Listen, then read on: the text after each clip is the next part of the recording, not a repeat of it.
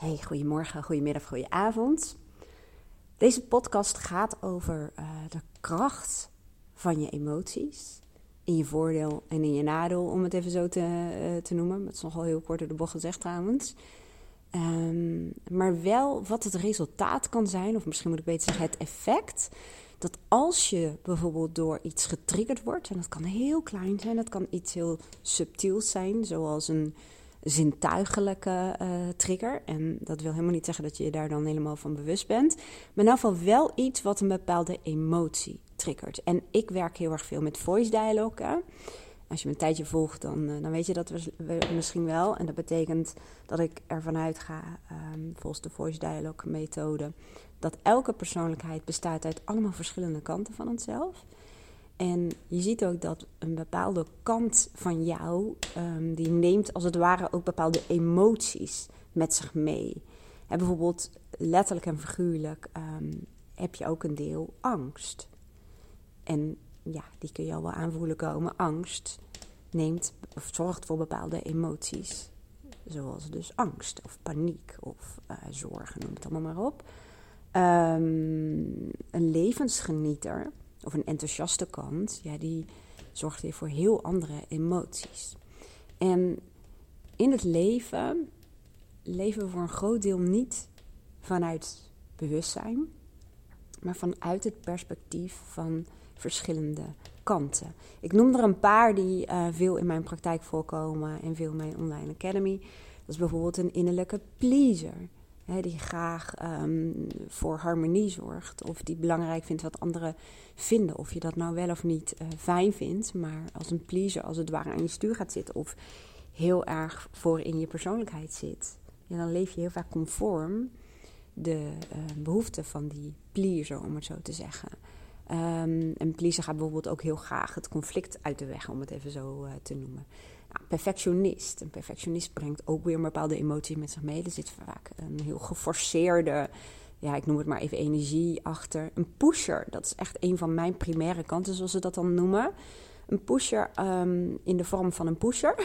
Want een pusher is eigenlijk, dat noemen ze een demonische kant. Een kant die te veel uh, aanwezig is, die doorgeslagen is. Een pusher die, ja, die, die, die pusht en die is heel erg aanwezig en die zorgt letterlijk en figuurlijk ook voor een hogere hartslag en, en opwinding. En um, als het te lang aan blijft houden, ook echt wel voor stress. Maar het is ook een fijne kant in zijn essentie. Want het zorgt ervoor dat je doorpakt, dat je initiatief neemt, dat je gedreven bent. Maar nogmaals, als hij doorslaat, dan, um, nou ja, dan heb je er vaak last van. Dan wordt het als het ware dysfunctioneel.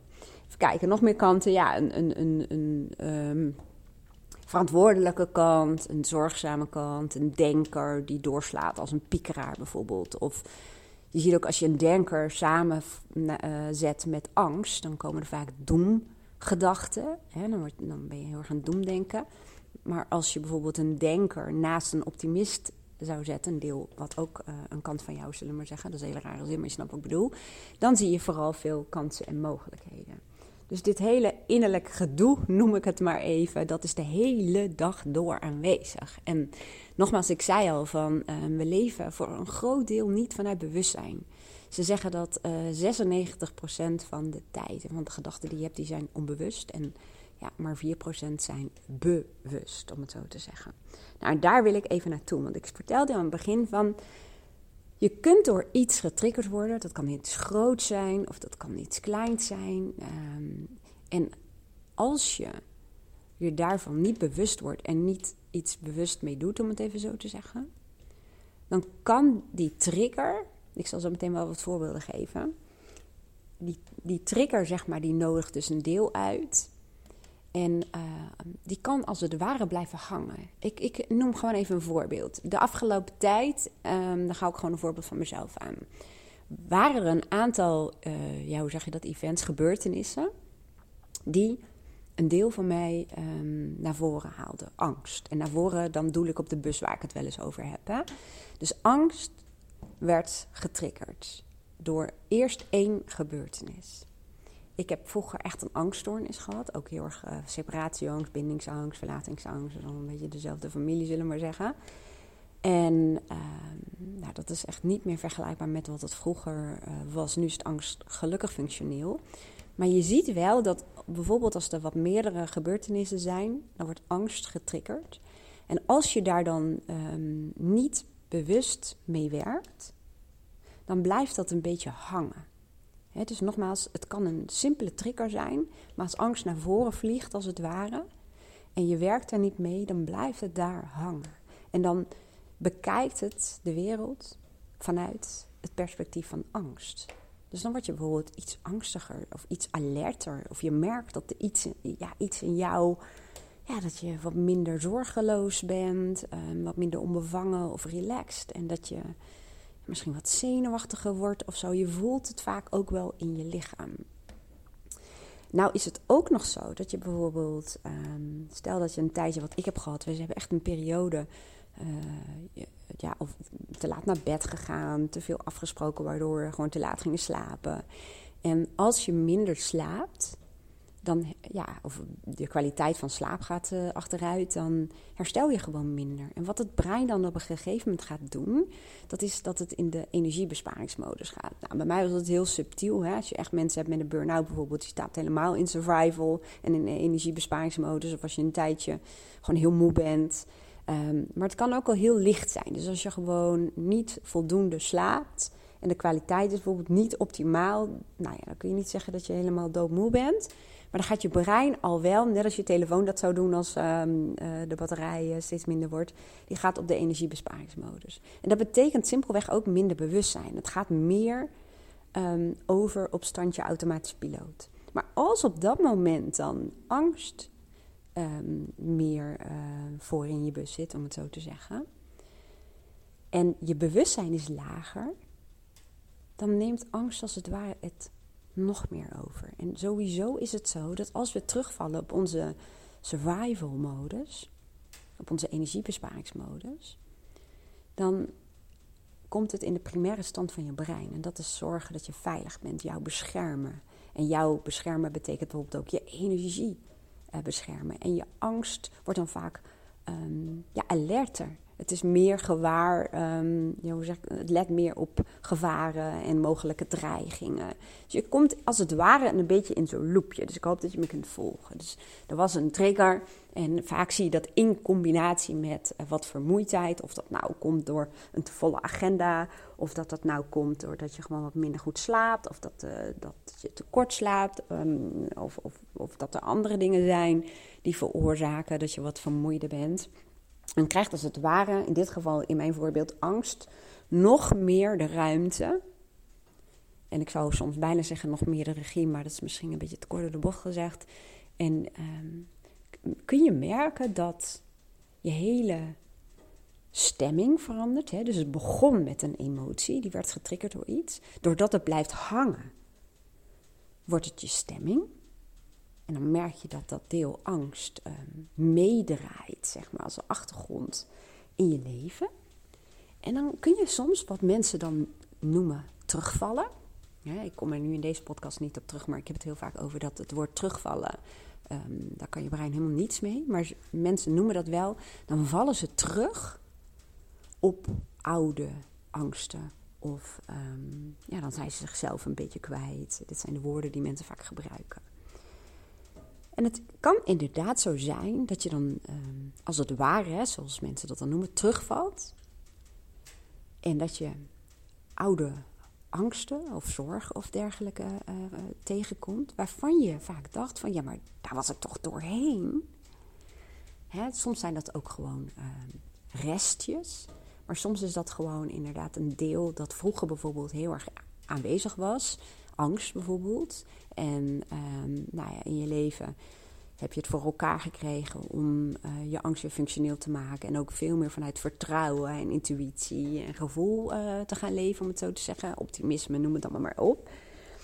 Maar ja, dat deel is op de een of andere manier getriggerd. En die is er weer. En die um, gaat als het ware namens jou vanuit het perspectief van angst naar je leven kijken. Dus ik hoop dat je me zo een beetje kunt uh, volgen, dat je een beetje beeld hebt van hoe dat nou gaat. Nou, ik weet uit eigen ervaring, en ik weet dat natuurlijk in mijn praktijk, maar ook in mijn online uh, programma's, dat als je er niet bewust mee werkt, met dat wat zich dan ook aandient. Hè? Of dat nou angst is, of dat nou pessimisme is, of dat nou boosheid of woede is, of frustratie is, of um, een gevoel dat je heel erg erkenning wil hebben, dat je niet gewaardeerd of gezien voelt. Wat voor deel het dan ook is, dat ergens door getriggerd is en wat voor in je bus is gaan zitten.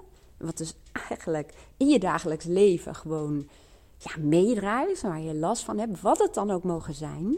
Als je er niet bewust mee werkt, dan wordt het vaak um, niet per se altijd steeds dominanter, maar wel zodanig dominant.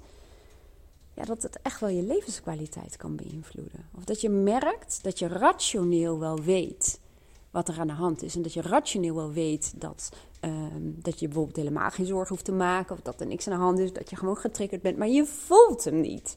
Nou, en dat is het. Ik zal ook uitleggen, wat doe ik dan? Want ik had dat dus de afgelopen tijd. Hè? Want ik zei al, ik heb echt de angststoornis gehad. Um, echt verlatingsangst, ze noemen dat als verzamelnaam ook wel separatieangst. Uh, bindingsangst, uh, een dans tussen verlatingsangst en bindingsangst. In het begin was dat voor Aaron lastig, dat ik uh, vooral met de bindingsangst bijvoorbeeld zat. Nou, um, en ik merkte de afgelopen tijd dat ik dacht: oh ja, er waren wat gebeurtenissen, dus mijn angst is meer getriggerd. En ik merkte dat gewoon aan dat ik wat minder onbevangen en zorgeloos en relaxed in het leven stond. En dat ik zelfs weer, want vroeger was een ja, copingmechanisme of een beschermingsmechanisme of een manier om om te gaan met mijn angst, was controle. Want dat zie je ook. Ik heb echt ook een dominante kant en dat noemen ze de innerlijke controleur. Die, die is enigszins beheerst, die wil graag touwtjes in handen hebben, de regie hebben, die wil heel graag dingen uh, calculeren, van tevoren weten. En dat deel van mij heeft mij eigenlijk altijd in mijn leven geholpen om toch het leven te leiden wat ik wilde leiden en om niet um, ja, ondergesneeuwd raken door mijn angst. En dus het is een hele fijne kant, maar ook een controleur kan te demonisch, te strak worden. Maar ik merkte het aan mezelf dus dat die controleur, die kwam als gevolg dat mijn angst dus een paar keer was getriggerd, die kwam meer naar voren. En ik merk, uh, ja, ik merkte dat echt aan, um, ja, moet ik dat zeggen, in mijn lichaam. Iets geforceerder, um, dat ik meer de neiging had om uh, meer zekerheid te willen of zo. Of ja, meer, nog meer um, op te gaan ruimen en te gaan ordenen. Dat zijn allemaal van dat soort dingen die daaruit voortkomen. Het is een manier, een deel van jou dat probeert je een gevoel van veiligheid te geven. Nou, dat bemerkte ik dus bij mezelf allemaal. Nou, wat doe ik dan? Nou, een aantal dingen. Want al die verschillende kanten die je hebt, als je daar um, bewustzijn over wil verkrijgen, hè, dat jij als het ware de regie hebt over die kanten en dus je emoties, dan is mijn idee dat je wel een visie moet hebben. En een visie klinkt heel groot, maar laat ik het zo zeggen. Stel je maar eens voor die bus met al die verschillende kanten van jou uh, erin. Jij bent idealiter gezien de chauffeur van je eigen bus. En al die kanten in jou, die helpen jou om je leven te leiden zoals jij dat wilt. Maar als chauffeur moet jij de richting bepalen moet jij zeggen: hier wil ik heen. En door deze weggetjes wil ik rijden, omdat dat conform mijn waarde is. Dus jij moet wel weten wat je richting is, wat belangrijk is voor je. En dan kun je vanuit bewustzijn, dus heel, ik noem het even strategisch, hè, dat klinkt misschien best wel hoe, heel zakelijk, maar dan kun je veel bewuster en strategischer omgaan met de kanten dan weet je gewoon dat als je niks doet en angst en controle, uh, de controleur die zijn heel erg aanwezig, dat dat conflicteert met hoe jij wil leven. Dus dan ben je veel meer in staat om bewuster en strategischer te leven. Zonder doel of richting. Ze zeggen ook altijd: als je nergens voor staat, dan val je overal voor. En dat is voor het innerlijke proces ook zo. Als jij niet weet waar je naartoe gaat, je hebt geen idee, dan nemen die kanten het van jou over. Dus allereerst is het belangrijk dat je weer richting bepaalt. Ik doe dat op basis van mijn persoonlijke waarden. Dat is voor mij ja, de basis, mijn innerlijke kompas. En ik gebruik heel vaak uh, de wonder- en droomvraag. En dat betekent dat je bij wijze van spreken een beeld schetst, hè, je visualiseert. Um, een beeld van bijvoorbeeld uh, ja, een paar weken vooruit, of deze week, of misschien een jaar vooruit. Dat maakt eigenlijk helemaal niet zoveel uit, maar in ieder geval wel zorg dat je echt de richting hebt en dat je een paar ehm, ja, doelen hebt waar je voor wil gaan. Dingen die jou gewoon drijven, als het ware. Dat doe ik. Dus um, ik werk met mijn waarden. Ik zorg dat ik een visie heb, dat ik die ook als het ware visualiseer. Um, vaak pak ik ook weer even mijn vision board erbij om dat proces bijvoorbeeld uh, te ondersteunen. Maar wat ik dan doe, en dat is het, een volgend stapje in het proces, dat is dat ik letterlijk luister, hè, als ik die kanten nog voel, controle en angst, naar wat ze op dat moment van mij als bewustzijn, van mij als chauffeur nodig hebben. Want ze noemen dat in de voice dialogue, er ligt een kwetsbaarheid onder. Ze willen ergens voor zorgen. En dat is belangrijk om daar echt oprecht naar te luisteren. Want in het leven doen we vaak andere dingen. En dat is, we gaan ervoor vluchten, of we gaan het onderdrukken, of we gaan afleiden. Maar dan gaan die kanten niet weg, want ze willen gehoord worden en gezien worden. En ze willen, um, ja, ze zijn gewoon functioneel. Het is gewoon informatie. En als je daarnaar luistert, dan merk je al vaak dat de kracht van bijvoorbeeld angst en die, die, die controleur, die nemen al af, omdat je bewust wordt van wat zij jou te vertellen hebben. En dan is de volgende stap. Ga je bij jezelf na. Je hebt dus je waarden, je hebt die visie, dus je weet je richting, je weet wat belangrijk is voor je. Je hebt geluisterd naar die kanten van jou. Je weet de onderliggende behoeften. Je weet dan meer hoe je daarvoor moet zorgen. Op een andere manier dan tot dusver. Hè? Um, dan ga je kijken, maar welke andere kanten in mezelf zouden mij nu beter dienen? Dat betekent niet dat de angst weg moet, dat betekent ook niet dat de controleur weg moet, maar die moeten weer terugkeren in de staat waarin ze functioneel voor je zijn. Waarin ze dus bijdragen en jou helpen om het leven te leiden wat je wil leven. Nou, vervolgens kijk ik dus bij mij, als je kijkt naar angst en controle, dan um, wil ik dus aanspraak maken op het deel van mij dat vertrouwen heeft. Vertrouwen in mezelf, vertrouwen in de wereld, um, vertrouwen in uh, mijn eigen innerlijke wijsheid, intuïtie. Hè? Sommigen noemen dat je guts. Dus dat deel, hè, wat, wat best wel wat variatie heeft om het zo te zeggen, um, wil ik graag meer naar voren hebben. Maar ook mijn onbevangen kant, mijn zorgeloze kant, mijn relaxte kant, mijn, ja, mijn hoopvolle kant, mijn levensgenieter, misschien mijn losse kant. Dus ik ga voor mezelf kijken welke kanten. En vaak merk je ook, die hebben een heel andere energie en die hebben heel andere emoties. Dus welke kanten in mezelf wil ik weer meer naar voren laten komen? Nou, en dan ga ik vanuit het perspectief van die kanten naar mijn leven kijken of naar een bepaalde situatie. Dus dan laat ik als het ware, eerst waren dat angst en controle die vooral aan het stuur zaten, of voor in de bus, hè, want aan het stuur is over het algemeen nog wel wat lastiger uh, als ervaring, zeg maar. Maar um, dan laat ik ook die andere kanten die ik net noemde, hè, mijn zorgeloze, relaxte, onbevangen kant, vertrouwen, um, ja, naar voren komen. En dan heb je het werk gedaan. En dan merk je dat, um, ja, het klinkt een beetje heftig, maar dat je geen slaaf bent van je emoties. En dat emoties jou niet overkomen. En uh, ja, dat je jezelf kwijtraakt. Of dat je rationeel wel weet dat je niet bang hoeft te zijn. Of rationeel wel weet. Maar weten is niet voelen. Want een rationeel deel van jou die is niet van de afdeling voelen. Of die is ook niet van de afdeling vertrouwen. Daar heb je simpelweg andere kanten van jezelf um, voor nodig.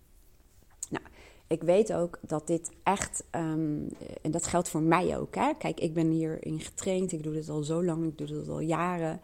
Um, ik heb de tools om dit te doen.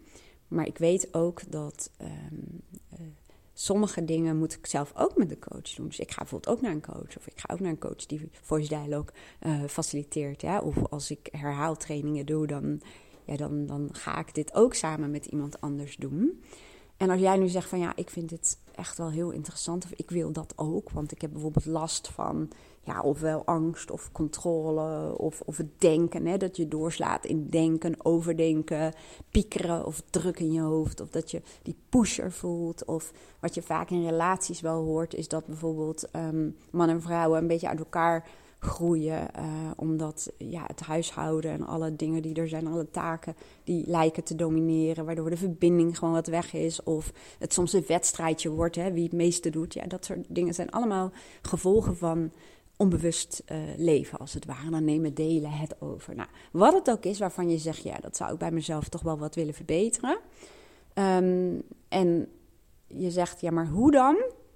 Dan geef ik je een aantal suggesties. En weet ook, je hoeft dat niet bij mij te doen. Het belangrijkste, en dat zeg ik ook altijd als iemand bijvoorbeeld informatie vraagt over de coaching. Het echt het aller, aller, allerbelangrijkste bij coaching, of dat nou een online programma is dat je van mij doet, of um, in mijn praktijk of een combinatie daarvan, is dat je een klik voelt. Er moet een klik zijn, want zonder klik, ja, dan moet je het gewoon niet doen. Dat is echt super bepalend voor uh, de slaging van een, van een coaching. Dus dat is belangrijk. En mijn aanpak moet natuurlijk ook bij je werken. Maar wat kun je dan doen? Kijk, je kunt zelf um, je gaan verdiepen in voice. Er zijn ongelooflijk mooie, waardevolle boeken over. Ik zal wel even een boekenlijstje hieronder uh, zetten. Dat zijn vooral ook de boeken die ik moest lezen ook uh, voor de trainingen en de opleidingen. Um, ja, dus je kunt erover lezen, want begrijpen en bewustzijn verkrijgen over hoe het werkt, dat, dat kan je wel enorm helpen. Nou, wat ook een optie is, dat je um, erover luistert en leest en oefeningen gaat doen en bij jezelf zelfonderzoek gaat doen van, hey, hoe zit mijn bus eigenlijk in elkaar? Wat zijn mijn dominante kanten? Wat zijn mijn verstoten delen? Door wat wordt het getriggerd? Wat vertelt mijn innerlijke criticus mij? Um, en, en, welke delen gaan vaak aan mijn stuur zitten? En dat kan met behulp van mijn online programma. Ik heb er twee. Eentje die is voor mannen en vrouwen. En eentje die um, is in de basis exact hetzelfde, maar er zitten wat extra modules in omdat ik dit uh, opgezet heb met een groep vrouwen die het programma meteen gingen doen. En er kwamen heel veel van die thema's en kwesties uit die echt, um, ja, vooral in 99% van de gevallen wel bij vrouwen voorkomen. Dus ik dacht, die voeg ik gewoon uh, daaraan toe. Dus dat is ook echt uit um, de vrouwen gekomen die het programma deden. Dus ja, dat is gewoon heel um, ja, waardevol. Dus ik zet even twee linkjes voor het programma. Die kun je geheel zelfstandig doen. Ik heb daar ook veel opnames in zitten van hoe ik zelf met mijn kanten werk. En ik voeg daar continu eh, dingen aan toe hè, bij allerlei verschillende situaties, zoals bijvoorbeeld wat ik vertelde, angst en controle. Dus dat is een optie. Um, als je zegt van nou, ik wil met mijn waarden werken en met die visie en met voice dialogue, nou dan zou ik zeggen boek twee of drie sessies bij mij. En ik zou zeggen boek er één en niet vooruit plannen, maar ga gewoon eerst even ervaren hoe je het vindt. Dan kijken we samen wel um, wat de vervolgstap zou kunnen zijn. Um, maar wat de meeste mensen doen, is een combinatie van een online programma. Bijvoorbeeld om te bepalen wat je waarden zijn en bezig gaan met die visie. En om met je verschillende kanten te werken, eigenlijk die volgorde die ik in het begin uh, noemde. En een uh, losse coach uh, sessie. En sommigen kiezen voor om meer sessies in te plannen. En als jij zegt, ja, ik weet het eigenlijk niet zo goed wat nou voor mij werkt, dan kun je me mailen of appen. Ik moet wel zeggen, mijn reactietijd is niet super snel, want ik krijg behoorlijk veel mail en app. Maar als ik reageer, dan reageer ik met aandacht en uitgebreid. En dan kijk ik samen met jou even wat, um, ja, wat in mijn ogen um, voor jou de beste stap zou kunnen zijn of de beste combinatie zou kunnen zijn. als je niet wil wachten en best wel goed weet wat je al wil. En als je bijvoorbeeld zegt van ja, maar ik hou van het luisteren naar een podcast en ik hou ervan om me te verdiepen in persoonlijke groei en ontwikkeling, dan ben jij waarschijnlijk ook een type om met een online programma aan de slag te gaan. Omdat er ook veel audio's in zitten om gewoon simpelweg naar te luisteren. Om je bewustzijn um, te, ja, te verhogen en om dingen te begrijpen. En oefeningen en een stuk zelfonderzoek. En dan kun je altijd zeggen, ik boek er nog gewoon een sessie um, bij. Dus um, wat kan ik doen? Als je zegt, ik wil dat met jou doen, dan zet ik wat linkjes hieronder. Waar je naar kunt kijken. Heb je nog vragen? nou ja, laat het me weten. En als je zegt, nee, ik wil dat bij iemand anders doen, waar moet ik dan op letten? Nou, als je echt met die persoonlijkheidskanten zou willen werken, dan zoek even op Google op Voice Dialogue en dan kun je het woord facilitator gebruiken of Voice Dialogue Coach. En vanuit de Voice methodiek hebben we het altijd over facilitators, want je faciliteert het proces waarin iemand gaat luisteren naar zijn of haar kanten en gaat kijken welke kanten zouden me beter dienen om dat leven te leiden wat ik wil um, leven. Um, ja, dat was hem eigenlijk wel.